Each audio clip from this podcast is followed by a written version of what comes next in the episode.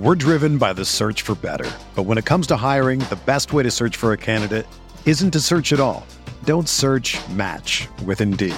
Indeed is your matching and hiring platform with over 350 million global monthly visitors, according to Indeed data, and a matching engine that helps you find quality candidates fast. Ditch the busy work. Use Indeed for scheduling, screening, and messaging so you can connect with candidates faster. Leveraging over 140 million qualifications and preferences every day, Indeed's matching engine is constantly learning from your preferences, so the more you use Indeed, the better it gets. Join more than 3.5 million businesses worldwide that use Indeed to hire great talent fast. And listeners of this show will get a $75 sponsored job credit to get your jobs more visibility at Indeed.com slash BlueWire. Just go to Indeed.com slash BlueWire right now and support our show by saying that you heard about Indeed on this podcast. That's Indeed.com slash BlueWire. Terms and conditions apply. Need to hire? You need Indeed.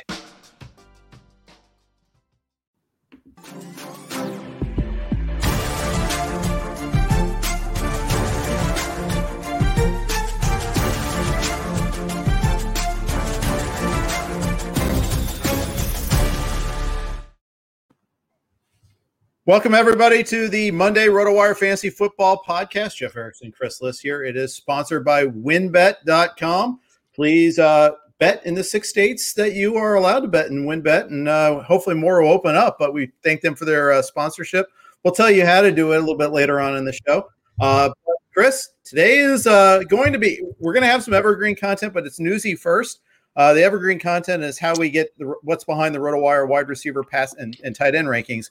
But the news is Aaron is Aaron Rodgers. You know, life comes at us pretty fast here. Yeah. Before we start, Jeff, though, you know, I want to make sure that people know that I'm a man of my word and I was telling the truth on the XM show. So here's the box of cigars that I got uh, for free. And uh, look at this. This is like a very, uh, a very fancy cigar. I wasn't lying. I got some other ones here. Gave me a couple of boxes. So um, that was for real. What I said living, today in the show.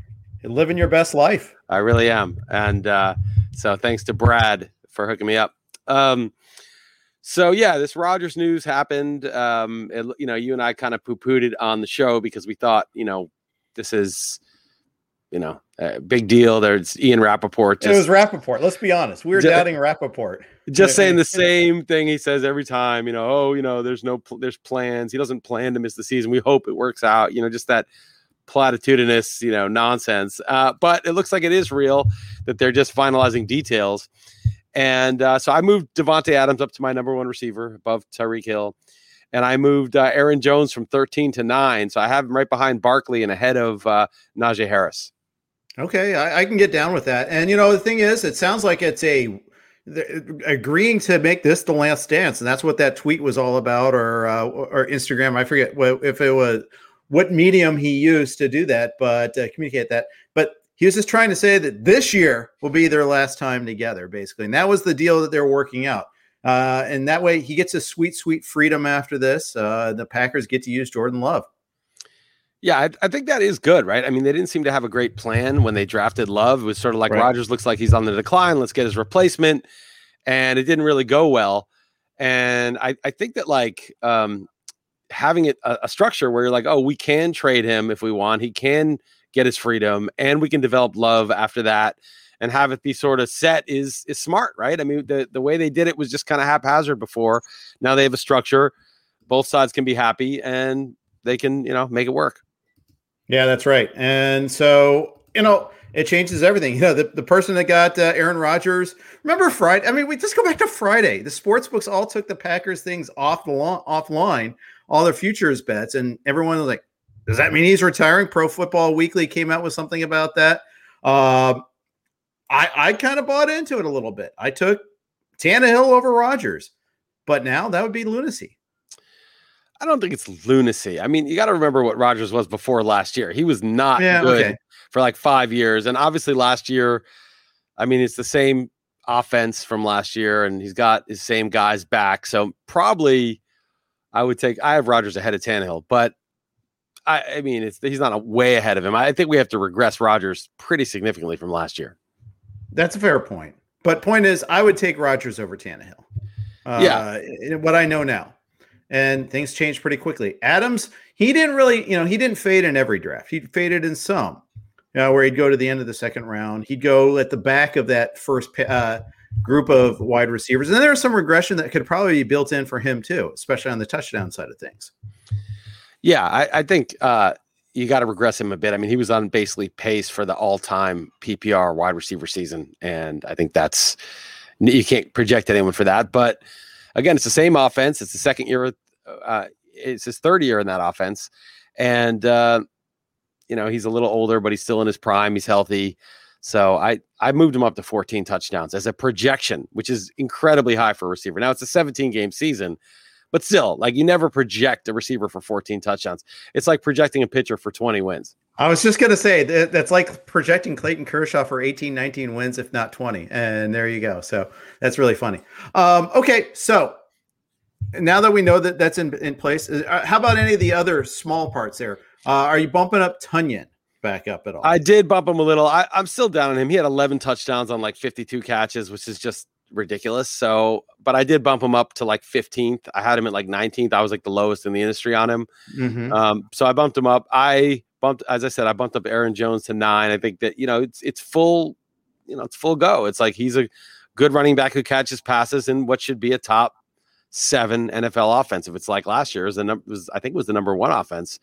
So yeah, I mean, Aaron Jones gets moved up. I didn't really move up AJ Dillon because I didn't really think Rodgers was that important to him. Uh, so I don't know. I think it's, uh, you know, I don't expect last year. Rodgers won MVP last year, and the schedule was super easy, especially the passing right. game schedule. So it'll you got to regress that. I mean, Devont, Davante Adams is not going to be on a per game basis. Um, he's I don't, I don't want to say anywhere close, but he's not going to be. There's going to be substantial drop off from last year's per game pace. But yet he's still my number one receiver. I think I, I think those two things statements can exi- coexist.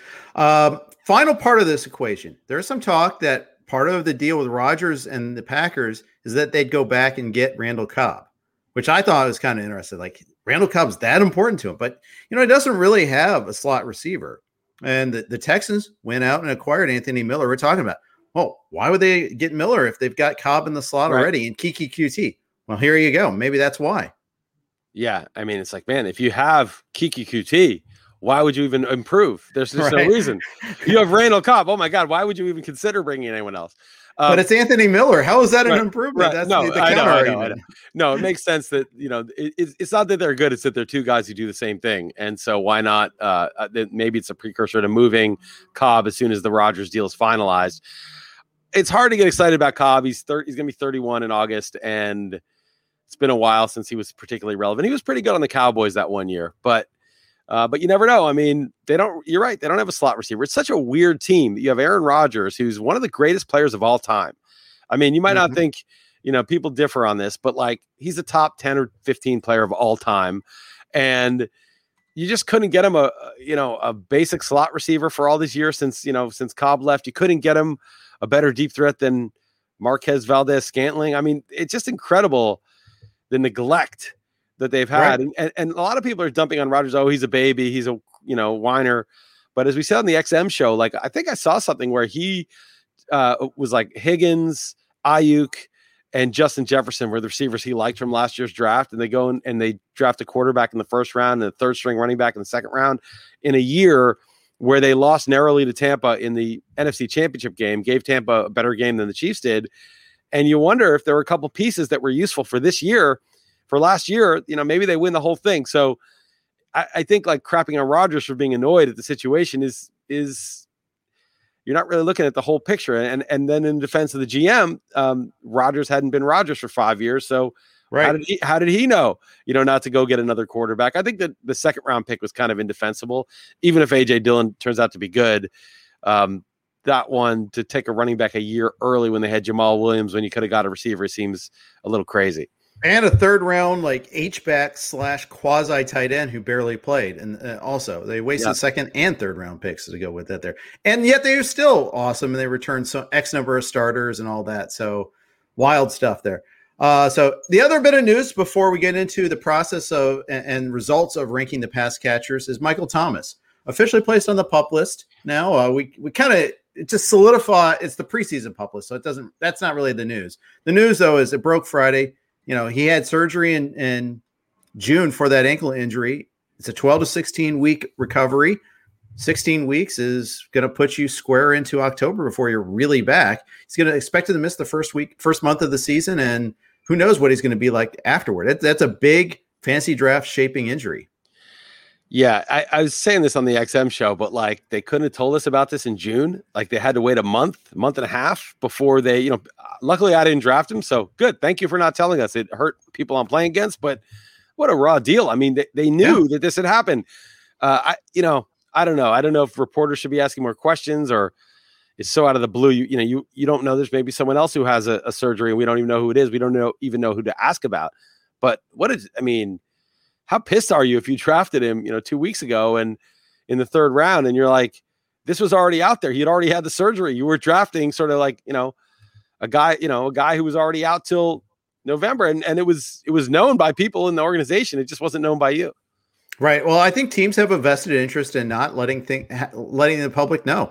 Uh, you know, and it sucks, but you know, what if they're trying to go acquire another wide receiver? They don't want to keep their options open at the very least, right? So they don't tell anybody, oh, we're going to be without Thomas. You know, we're going to go add another wide receiver in, in the trade market. If someone gets you know released or if they it's just you know there's you know it, you know there's another Antonio Brown like situation you know maybe get them a, an extra round cheaper uh, because of that because no one knows that you absolutely need them I mean I think it's like one of those things I, I, I get it but the Saints are so you know salary cap crushed anyhow that it's probably unlikely that they'd ever be involved in something like that but still I I, I understand and plus the reporters aren't hanging around they're not there you know it's right. camps are done it was there was a June mini camp it was he, is like I think he even showed up for that, and then he was he was going to get examined after that. Oh well, he needed surgery. Sorry, we didn't tell you guys, but here it is now. It's training camp. It's about to report. We're gonna we're telling you now.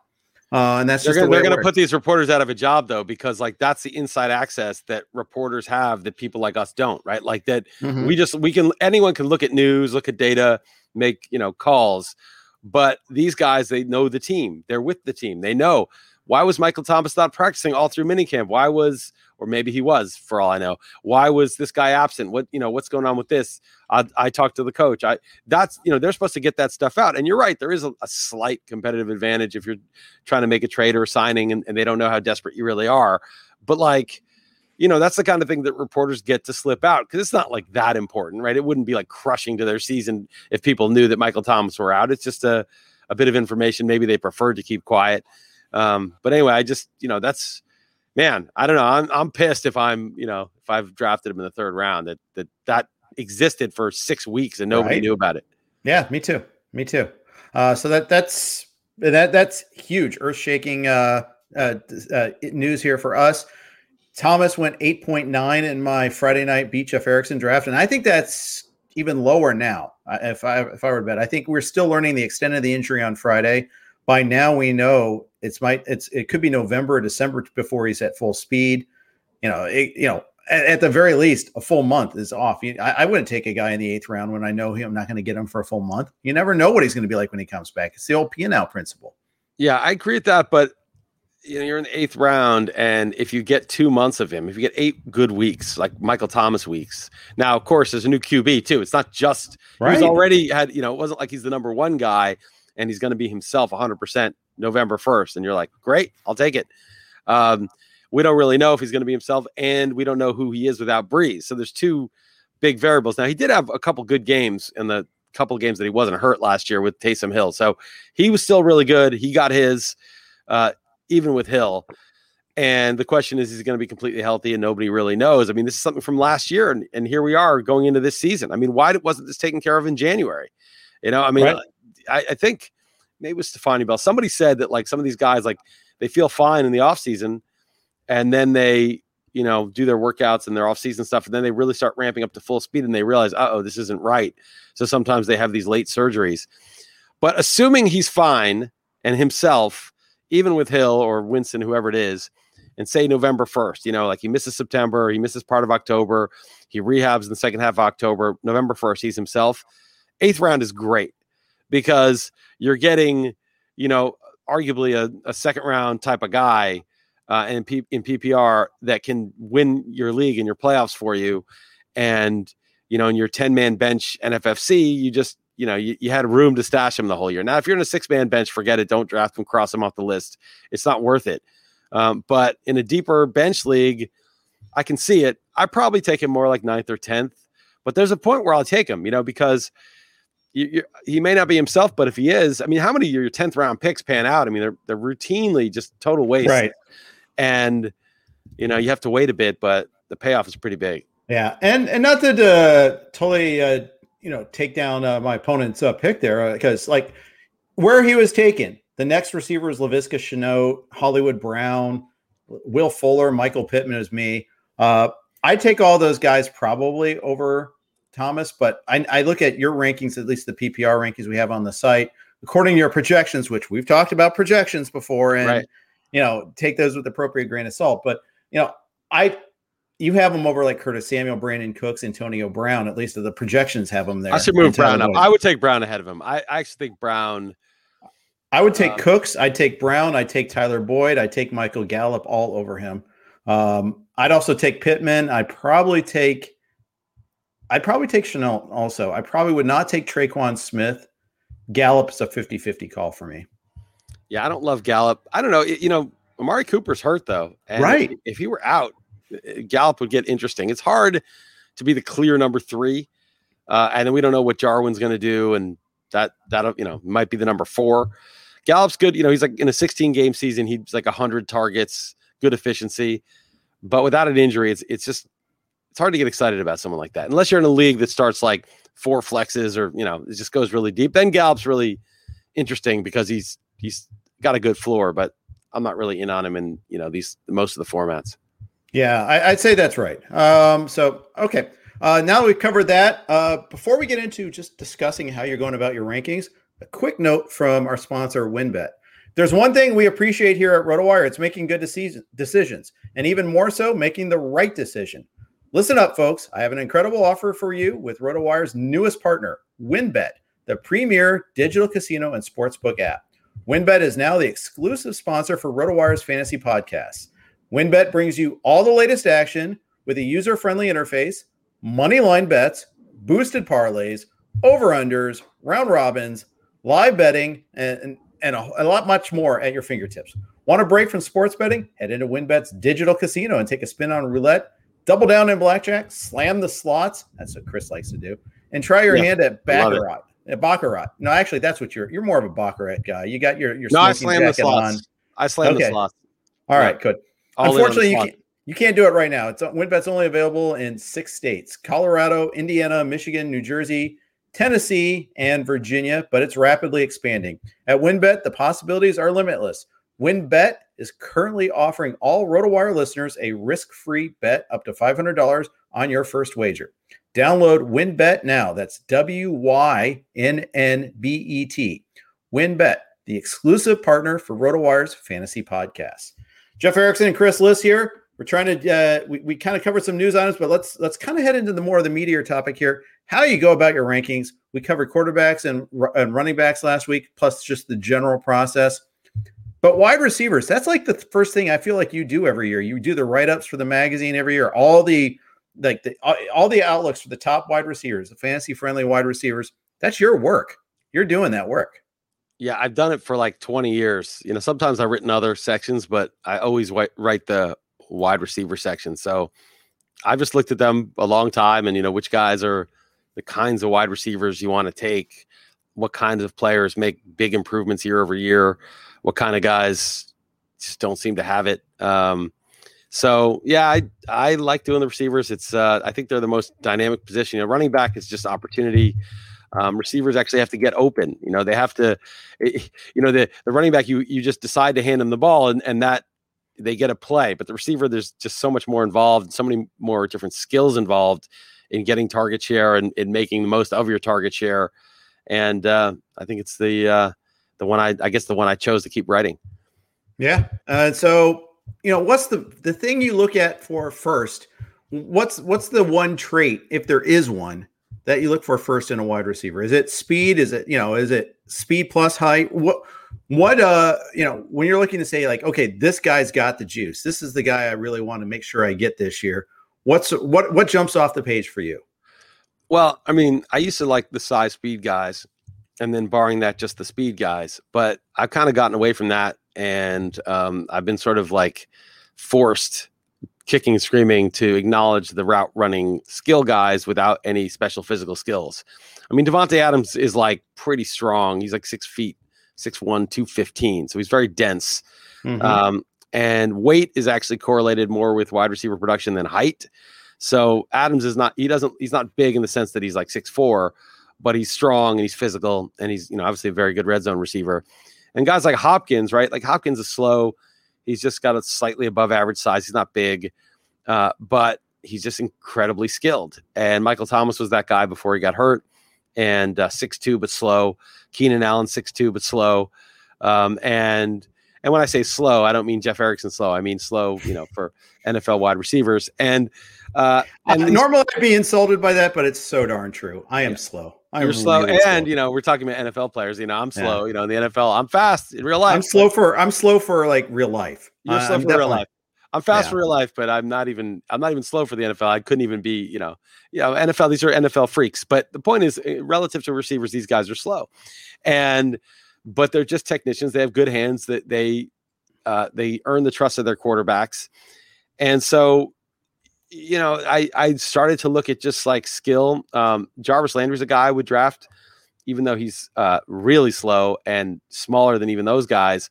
Uh, because for some reason he had this uh, superpower of getting targeted no matter what. Now, last year he lost that power a little bit, but no matter what, Jarvis Landry would get targeted. And I think that's the biggest thing. Like, who do the quarterbacks trust? Can these guys just make sort of the routine plays and get open? move the chains. And in our PPR landscape and in the modern NFL, where you know most of the top guys on the list are like Adams, Hopkins types. They're not Tyreek Hills. Tyreek Hill is a a very good receiver, but he's also really explosive. That's the kind of guy I was drafting all the time. I still have him at number two, but it's Adams, Hopkins, those guys um, that also, you know, you have to just look for skills. Now, if you can get both, if you can get DK Metcalf or AJ Brown, that's amazing. You get a guy who's incredibly physically talented and skilled. Now you've got the home run. The problem with AJ Brown and DK Metcalf is they don't get as many targets as say Adams uh, and Hopkins.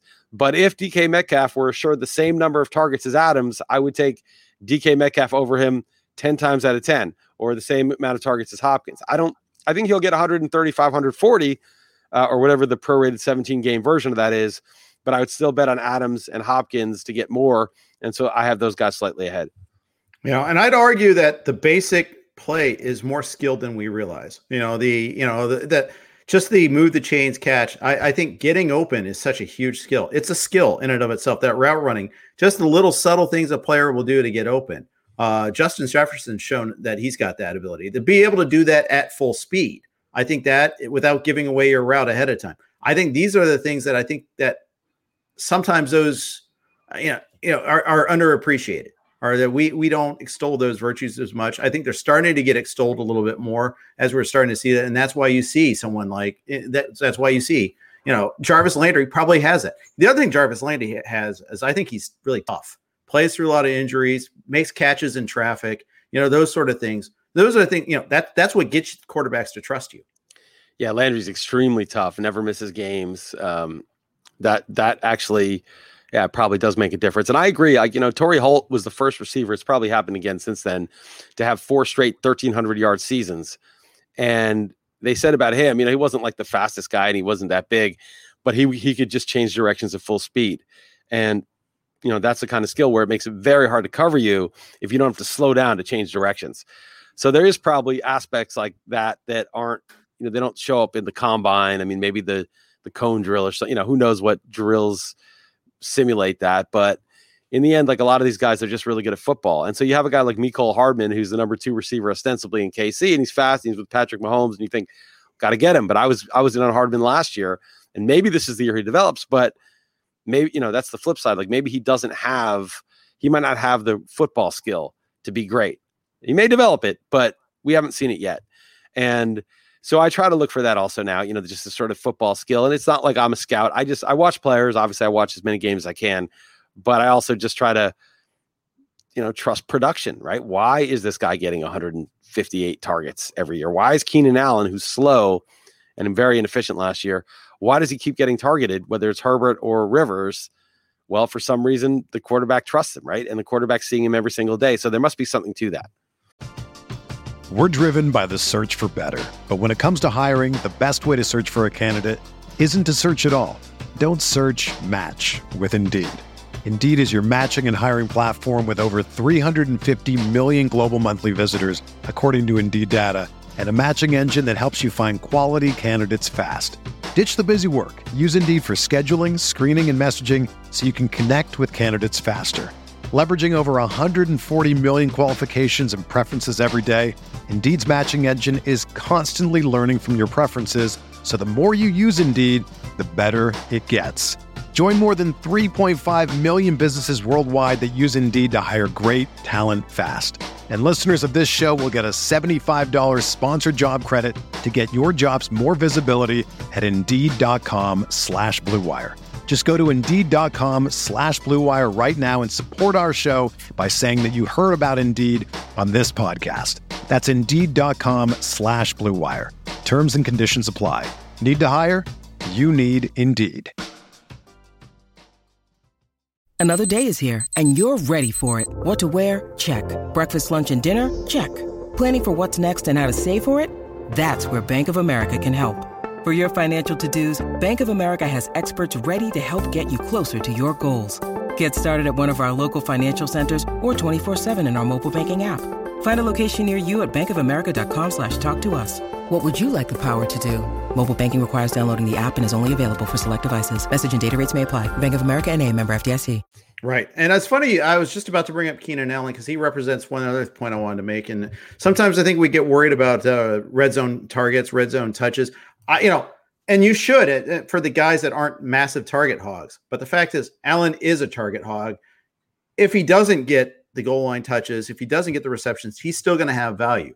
I like to try to find the guys that don't need to score touchdowns to have value for you. I mean, if you if you score double digit touchdowns, great, that's awesome. But you don't want. I I, I feel like there's a trap in rely, finding those guys that oh well he you know, he's going to get all these red zone looks, and that's even though he only gets 90 targets, I'm going to still want them, You know, and the, the problem is sometimes those targets, you know, the, the red zone targets don't always follow.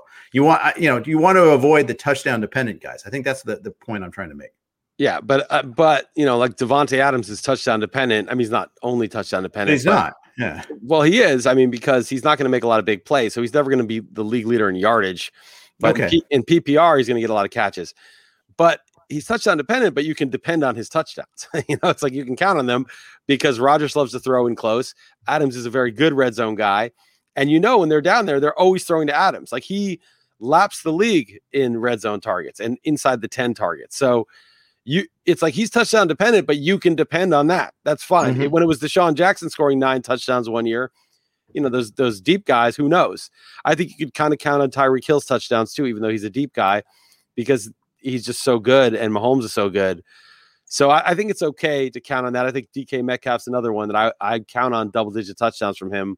Uh, he's just such a monster that he's going to do it. Even AJ Brown didn't even get that many red zone looks and still had a lot of touchdowns. So I, I, think all those guys you can count on. I think you get, you know, a little, you, you can get a little nervous when you're counting on the, uh, the more, you know, guys in the 20 to 30 range who had a bunch, you know, Chase Claypool, although he's a very big, fast guy, I'd be nervous about Claypool getting that many touchdowns again. Sure, I understand on that. That is a guy I was kind of looking at there as as perhaps an example of that uh, concept there. Uh, how how important do you uh, uh, base like have you know systems like for instance? I, let me rephrase it. Team context. Like, would you rather have a better offense but has three good receivers? We'll call them like say Dallas, for instance, and like CeeDee Lamb versus maybe a lesser offense where you know you've got the guy. Well, I got Allen Robinson at 10 and CeeDee Lamb at 14. So that's there you go. That's a good answer. Right. That's a good So Robinson, I think, could lead the NFL in targets. Mm-hmm. Um, I, you know, they just traded Anthony Miller. Darnell Mooney was a fifth round pick or sixth round pick last year that's really it, right? And Cole Kmet's the tight end. I mean, is he going to be good? Maybe. Who knows? Um, they have some backs they'll throw to Tarik Cohen, Damien Williams, but it's you know Allen Robinson could get like you know 180 targets, uh, and so that to me that's the only game in town. He's good. The quarterbacks are not good. uh, but they could be better than last year's, which he's never played with a good quarterback. I know Ted Bell will have his feelings hurt that I don't consider Blake Bortles a good quarterback, but I think he'll be okay. Uh, I yeah, I mean he's to me that's you know that that's a classic example, and I'm you know I like Lamb, but you're right. There's there's three guys there now. If Cooper goes down, Lamb could then lead the NFL in targets, and then you know that he could be a top five receiver easily. Right. And the counter argument is maybe Lamb's playing a lot more in the slot. Maybe he's facing lesser corners. He's not facing double teams because Cooper's Cooper is back. I mean, that's always the, the push and pull. You know, oh yes, the I, am going to be getting all these targets uh, because because my the other guy on the other side is down. But I'm also going to be drawing double coverage and all the Jalen Ramseys of the world. Now, there's only one Jalen Ramsey. I think that's the good counter. But uh, you're drawing the top cover corner every single week, and you're often drawing uh, double coverage. Um, I guess it's a question of how skilled is that player at beating double coverage or beating that top cover corner. Yeah, I mean, and also some teams, you know, do some pre-snap motion. They get a guy off the corner by putting him in motion, and it's hard to travel with somebody. I remember Ramsey was guarding uh, Davante Adams in the playoff game, and he got kind of picked off of uh, Adams with motion. Adams caught a touchdown, and Ramsey was pissed because you know he was shutting him down, uh, and he got you know Adams got away with it by moving pre-snap. And I think that uh, that there's some of that, and there is some of you know, can you beat double coverage? Uh, do you have somebody to take some heat off of you? Uh, you know, I don't know if, if the reason Juju Smith Schuster stopped being a superstar was because Antonio Brown left, but I thought Juju was going to be a star. He was so good his first couple years, and then uh, without Brown, he faded. Um, so that you know, we'll see Calvin Ridley. Calvin Ridley in the games where Julio missed last year was actually better. You know, he that's was. where he got, got most of his production. So most people think Calvin Ridley can handle it, but you know, we'll see if if a team is, you know, we'll see what happens all season. Kyle Pitts is obviously there, so that's another wrinkle. But um, yeah, I, I, I typically give me the only game in town. Um, once in a while, that comes back to bite you, where he the guy really did need the uh, you know the extra guy to be a decoy. I think it's better to have decent decoys, like like I think it's like Terry McLaurin's in a perfect situation. I think because he can get the volume, but he's still got Curtis Samuel, Logan Thomas, who aren't going to like threaten his role, but they're decent. They can't just ignore those guys. And I think that's the ideal one. You know, I think Allen Robinson's going to get a ton of work. His, I think his, the other guys are a little light for him. He doesn't have quite as much. Uh, I think he'll be able to handle it, but you want like a little bit on the other side, but nobody that's actually challenging your your role as a target hog. Yeah. Another interesting situation is Tennessee. AJ Brown's, you know, the top incumbent guy, but they brought in Julio Jones, who you know, has been the target guy for the longest time. Could Tannehill make Julio his favorite? Or and, and they run the ball so frequently with Derrick Henry. Are there are there enough targets to go around? Are you worried about AJ Brown's target share now? No. Um, I had Brown at like number two or three when uh, before Jones signed, but uh, I'm not really worried. I think Jones could get more targets. Jones could be the 150 and Brown could be the 135, and obviously you'd rather have Brown be the 150, but um, it's going to be a very efficient 135. Uh, Jones is going to draw a lot of coverage. Uh, there's going to be 450 to 500 pass attempts in a in a 17 game season. Henry's going to get his, but um, there's really no number three that's relevant. And I think that uh, I think there's going to be enough for both guys. So no, I'm not worried about AJ Brown uh, because of Julio. Uh, I would rather Julio not be there, but uh, I don't think it's going to. It, maybe takes AJ Brown to the top three for me, but he's still in the top ten. Okay. Okay. Good to know. Uh, before we get on any more topics about this, I want a couple more receiver topics I want to discuss with you, including you know second year and third year breakouts. A quick note from our friends at Dynasty Owner: Are you tired of going to the same old fancy football leagues that get canceled a year after a year or so? If so, Dynasty Owner has your back. Go to dynastyowner.com.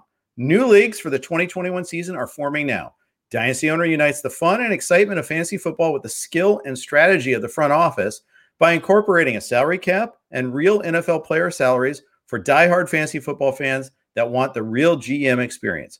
Dynasty Owner adds a whole new level of strategy. Are you worried that you won't be able to find anyone to play in your league with?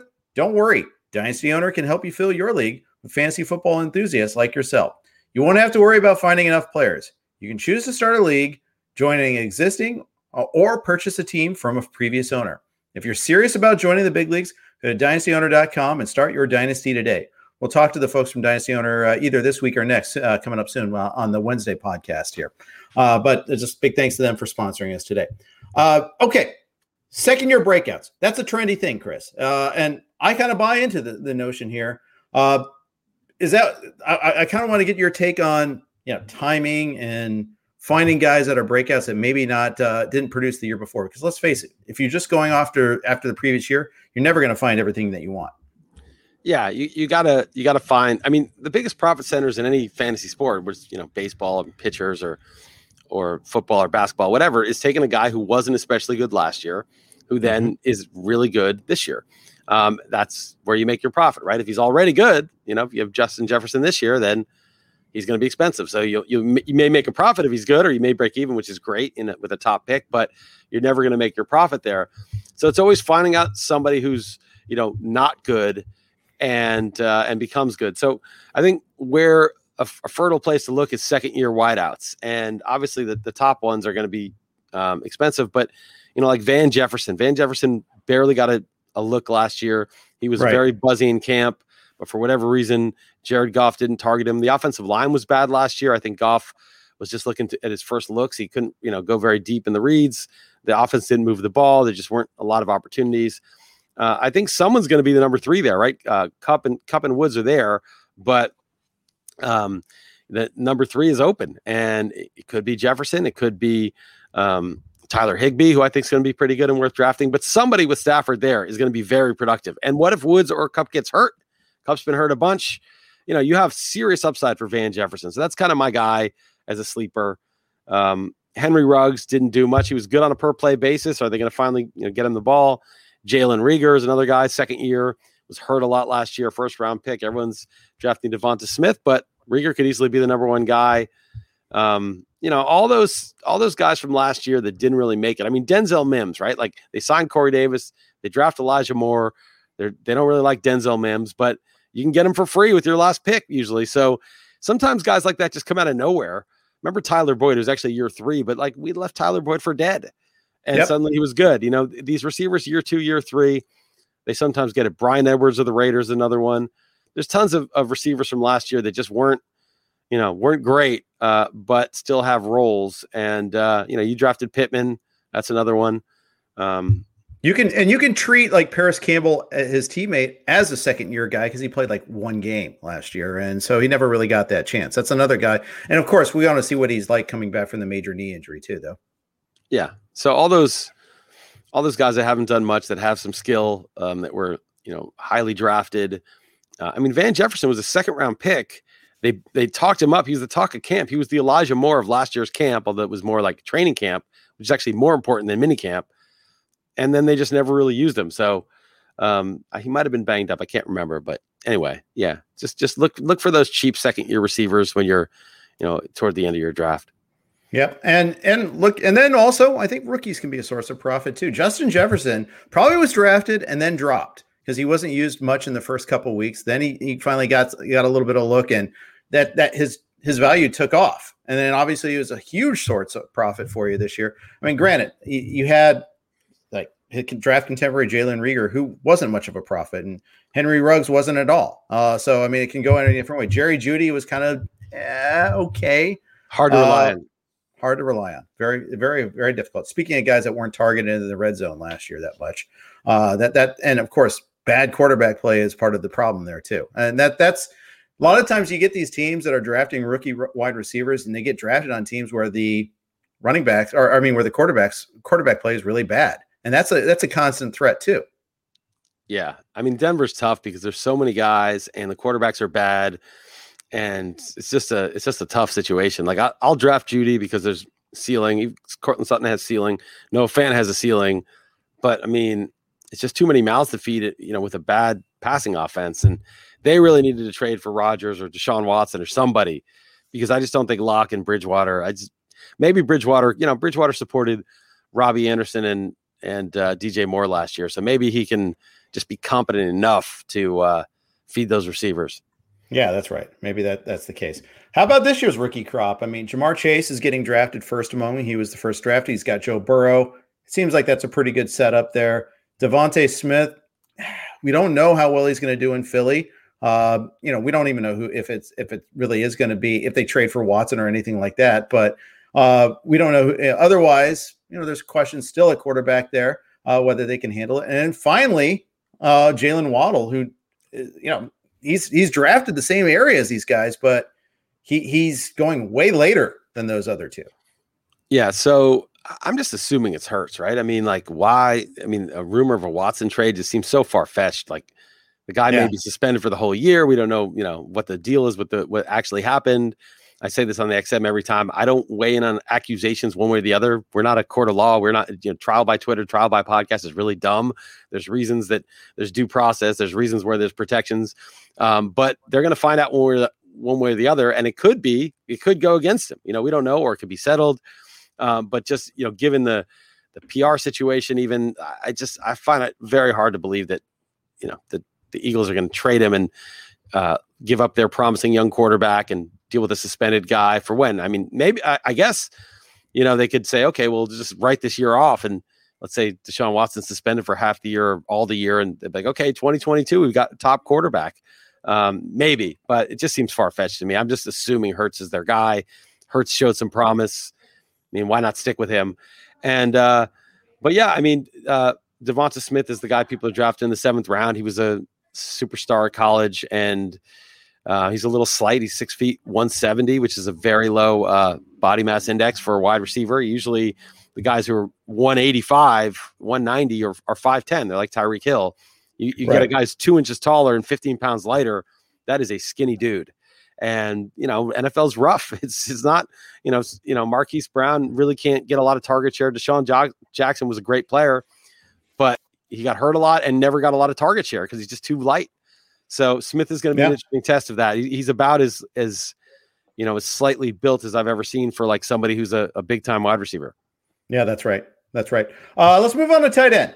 Uh, we, we can go over the individual rookies later on. And, you know, we got every week. We're going to be uh, talking every Monday here, so we're just going to kind of move on. Generally, tight ends, uh, it's it's usually considered a, a risk to draft rookie tight ends. Usually, they they don't do much the rookie year. There are some exceptions here and there, but they usually don't go off. They also usually don't get drafted high in by NFL teams. Kyle Pitts. A lot of people are projecting him to break that mold. He was drafted in the top five by the Falcons. He's not your traditional tight end. He's going to line up outside a lot. Uh, what's your take on Kyle Pitts? I mean, I'm not a college football guy, so I don't really know. I watched some highlights just because I was curious. Um, mm-hmm. He looked good, but it was really hard to tell. I mean, it just seemed so easy. There was just open. quarterback threw it up, and he would kind of grab it from people. Um, my take is that uh, when you when you're told that this guy is the generational best tight end prospect of all time, um, believe it. You know, I I don't think it's one of those like, oh well, Sam Bradford, oh number one QB Sam Bradford, or you know, there's always like the best QB in the class, they'll start to hype up. Oh, Sam Darnold, he could go number one. You know, he's a top QB. And then you actually realize, no, he's just like one of the top QBs for this particular year, who happens to be. But Kyle Pitts, like, there's nobody disputing that this is like the best number one tight end ever. And he went fourth overall, which tight ends never do. And nobody's disputing it. You know, when LeBron James came out of high school, they were like, oh, this is like the sickest prospect ever. And he was, and he exceeded it. And not everybody turns out that way, but you know, we're not just talking about the best guy of this year's crop. We're talking about the best tight end prospect of all time. Right. And so, you know, they're, they're, the size, speed specs are there. The college production's there. The comps are Calvin Johnson. Uh, and so I'll take him, you know, in that second tier, that Hockenson, um, Andrews tier. I know he goes a little bit ahead of that in the NFBC. I got him when he slipped to the sixth and one. And I think, you know, that's correct. I think I don't I don't know if we can put him in the Kelce uh, Kittle tier yet, but um, I, I, think it's worth the gamble. I mean, I think it, by week three we could all say, why weren't we taking this guy in the third round? It's ridiculous. He's dominating. Um, but I think, in my opinion, like we'll see with Trevor Lawrence, quarterback's a little more complex. But with a guy like Pitts, like I expect him to be really, really good, like right away. I don't. Uh, to me, it's like I don't. I do too. If it's a generational guy, I don't doubt it. It's not like they maybe people throw around that word a little bit, but you know, they weren't saying this about OJ Howard, who was a big tight end prospect. Yeah. Uh, they he was close. They they did love him, but never this. Well, Hockenson was drafted, you know, eighth overall yeah. or something, you know, but they, there was never this hype for Hockenson or Howard that there is right. for Pitts. I and you know, I, I, guess sometimes it's fake, but I, I, feel like every year we deal with this, you know, and you know, Vlad Guerrero in baseball, took quite a while, it took three years, but like it was it's real. Like he's the guy he's supposed to be. Too bad if you drafted in the last couple years, but if you have him this year, you know, some of these guys, Tatis, Acuna, they're the guy they're supposed to be. This is the the hype is yeah. justified. This isn't, you know, this isn't fake. Um, and so yeah, sometimes there's injuries or something prevents it, but um, I, I'm just going to take it at face value and draft him accordingly. Tight ends generally, you're not big on taking the early one. I've noticed. You, you, I don't see you taking Kelce. I don't see you taking Waller. You did take George Brittle, as you like to call him, in the Brittle. Vegas league. I took Brittle um, third. Yeah, that was that was an early pick. That was an early investment there. Um, in fairness to you, you didn't have your cheat sheet in front of you. Probably might not. You might not have taken him, but you also I might have taken Mahomes. I might have taken Mahomes. I forgot about quarterbacks because I didn't have a cheat sheet, but I also felt I should take him from Dalton. That's, uh, that's exactly what I was about to say. Yeah. Is you're depriving and picking him one spot ahead of him in that draft, yeah. in person no less too. That's all, yeah. all the better. But uh, typically, what's your take on tight ends, and what about this year's pool? Um, I like to get. Uh, I like that. And I like Mark Andrews. I like Pitts. I like Hockenson a little bit. Um, I like that tier. I feel like I feel like where you get Waller, and you did the same thing in your uh, beat Jeff Erickson. You passed on Waller for AJ Brown. Mm-hmm. And when you're when you're looking at Waller or Kittle, you're passing on like a really good wide receiver usually, and it's it's tough for me to do that. Um, I I like Gronk a lot this year. I like Higbee.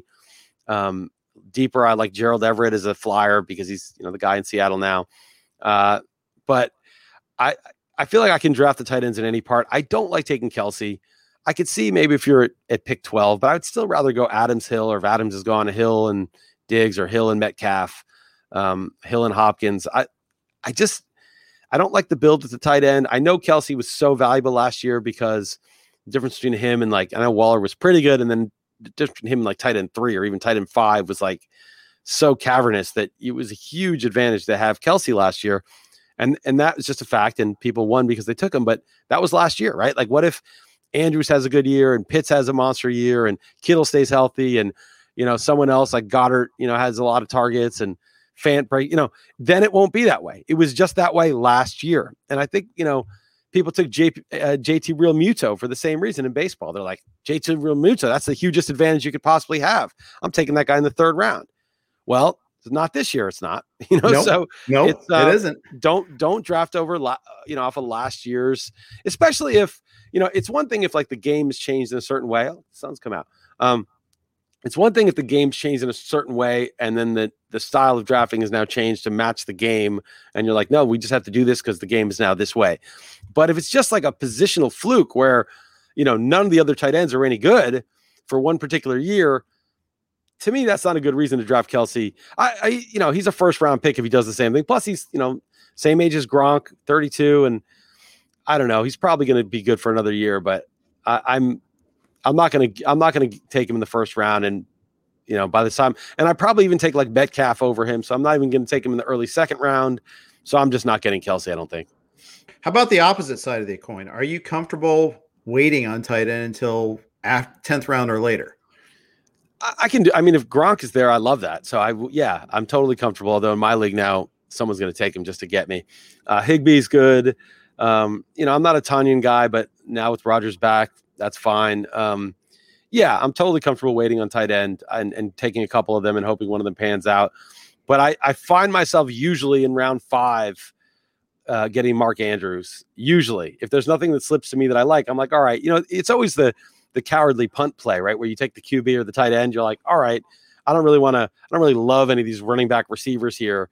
I'm not going to take Myles Gaskin or Mike Davis. All right, screw it. I'll take a tight end. And you know it's a good tight end. So you're like, all right, I've it's like taking a closer or catcher. It's like, okay, fine. That's not cowardly. That's just using what the draft, taking what the draft gets you. right, you. but, it, but it's, no, it's cowardly, and, and, and I'm guilty of it all the time because you're not making you're not willing to make a choice at the scarce position at the at the receiver and the running back. You're not like you're not willing to say, okay, which one of these Chase Edmonds, Mike Davis guys am I gonna invest in. You're like, I don't want to deal with this problem. It's too it's too stressful. I don't I don't like it. I don't trust any of these guys. So give me the a, a different position. It's just punting, really. Yeah.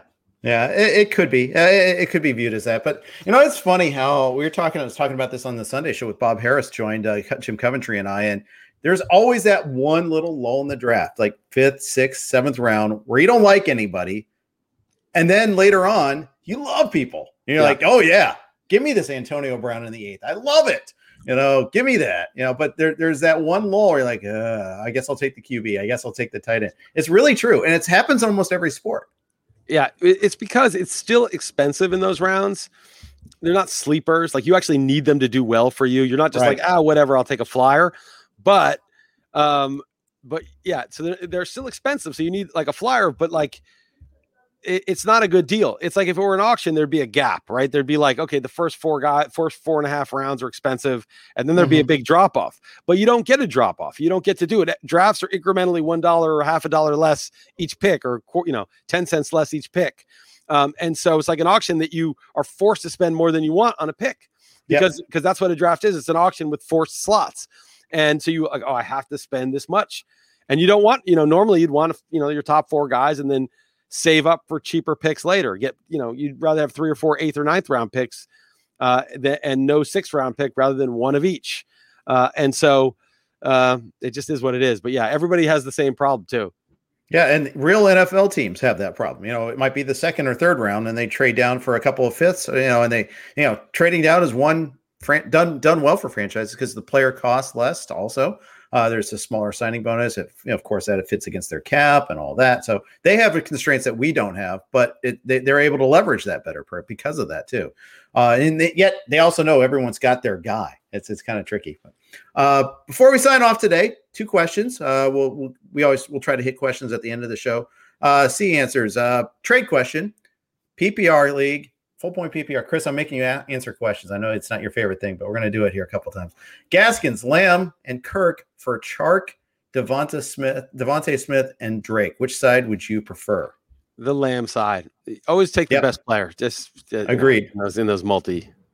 And I also like Gaskins over Drake too. So yeah, it's easy.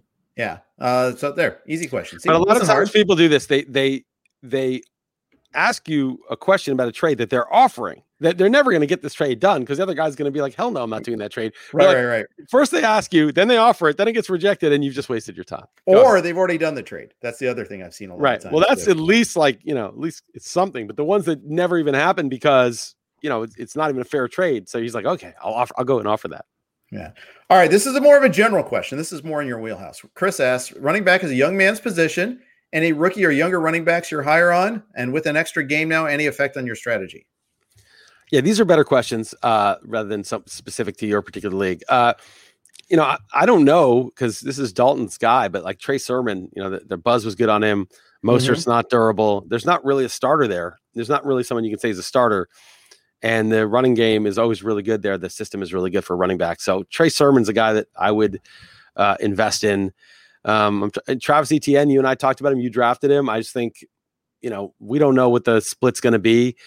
But based on where they took him, his rapport with Trevor Lawrence, and just the physical and uh, production, you know, physical skills and the, the college production, it's like that guy could easily win you your league, easily.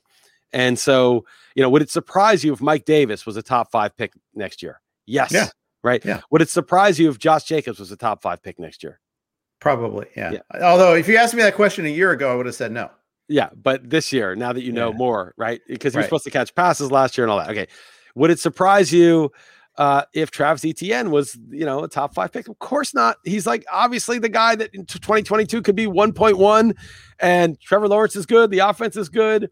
It's a it's one of the best teams. They, you know, he caught 60 passes as a rookie, and he's, you know, dominated down the stretch. I mean, this is the easiest thing to imagine. So, how likely is that? Maybe it's 30 percent, you know, whatever. But like, if you have like a big likelihood that this guy's in the top five next year, you got to draft him in round three and round four. You got to take him. And, and he's been round four, but um, I think he's going to start creeping up because it's just, again, I don't know what his role is. I could be totally, you know, I may get him and regret, you know, not taking a receiver there or something, but um, it's so easy to see how he'd be a league winner. I agree. Finally, in the second part of that question, extra game. Is that how's that affecting your strategy with running backs or any anything else? Um, I I think it was we had uh who do we have on? It was uh oh it was Scott Fish was on and he was saying and I, I it made sense. I hadn't really thought of it this way, but just it's just one more game, but it just means the committee guys are need a little more work. Yeah. Because, you know, maybe Tony Pollard gets a few extra carries because, you know, they know it's an extra game they got to keep these guys healthy for. And so um just yeah, the guys who are like just slightly below, below the threshold of being interesting because their roles a little smaller than you prefer. You know, maybe bump them up a little bit. Like AJ Dillon, you know, is, is one of those guys. He's not going to catch a lot of passes, but I think with 17 games and Aaron Jones never getting a huge workload, like AJ Dillon is going to get a, a, you know 200 carries this year, and I think that helps him. And if there was you know one fewer game, they might when the game's tight, like you know push Aaron Jones a little harder. But I think maybe things like that where they'll they'll give the backup a little more work.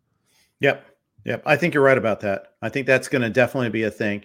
Uh, I think yeah, eh, uh, you know, we already have kind of an established platoon with uh, Chubb and, and Hunt. I don't think that changes. It's some of these other teams where it's a little less. It's not really a platoon. It's more of a uh, definitely a one and a two. It's going to be more like one A and one B. I think it'll be closer to that. You know, where it's it's clear that the the, the second back gets work. Now we'll get a little bit more work. It'll be more like instead of 64 instead of like 70 30 it'll be like 65 35 60 40 uh, as far as the split goes yeah, I mean, and yeah, that's right. And, and I think Dillon's the perfect guy for that. That's like the perfect one. Like it will, it would be a backup situation. Now it's going to be a one A, one B. Yep. There you go. There you go. All right. That's going to wrap it up. Good questions, people. Uh, thanks for listening. Uh, thanks for wynnbet.com for sponsoring us. Let's get more states on that ledger there. Get California going. Come on, California. Fight the fight the uh, local interests here so we can get uh, some some sports betting here. That would be nice. But not anytime soon, probably. The, us in Arizona are going to be like the last two states, I think. Uh, so so it goes. I can bet in Portugal. That's it's fine. Yeah, so it's fine. There you go. Not in the NFL, probably, or could you? Yeah, I think you can. I, I it, they look kind of dingy the places that I would go, so I don't do it, but I can. Yeah. Yeah, I want online sports betting. That's what I want. Yeah. Just doing it from my house. All right. Thanks everybody for listening. We'll be back again next week. God knows who what, what who and what we'll talk about, but listen, I'll be here. It'll be the intra county edition again of the RotoWire Fantasy Football Podcast. Thanks again for listening. Have a great day. The headlines remind us daily the world is a dangerous place. The elites in charge say everything's fine, stop noticing. But you know better. And your gut knows that time is short to prepare for a world that is four missed meals away from chaos. My Patriot Supply has helped over 3 million families become more self reliant and is the company Americans trust to prepare. Go to mypatriotsupply.com and secure their best selling three month emergency food kits. Each contain delicious breakfasts, lunches, and dinners, averaging over 2,000 calories per day. Secure at least one food kit for each family member. For a limited time, save $200 plus get free shipping on all their Ready Hour three month emergency food kits. You're not ready if it's not Ready Hour Foods. My Patriot Supply also has solar power generators, water filtration units, biomass stoves, heirloom seeds, and critical survival gear. Shop MyPatriotSupply.com today. MyPatriotSupply.com.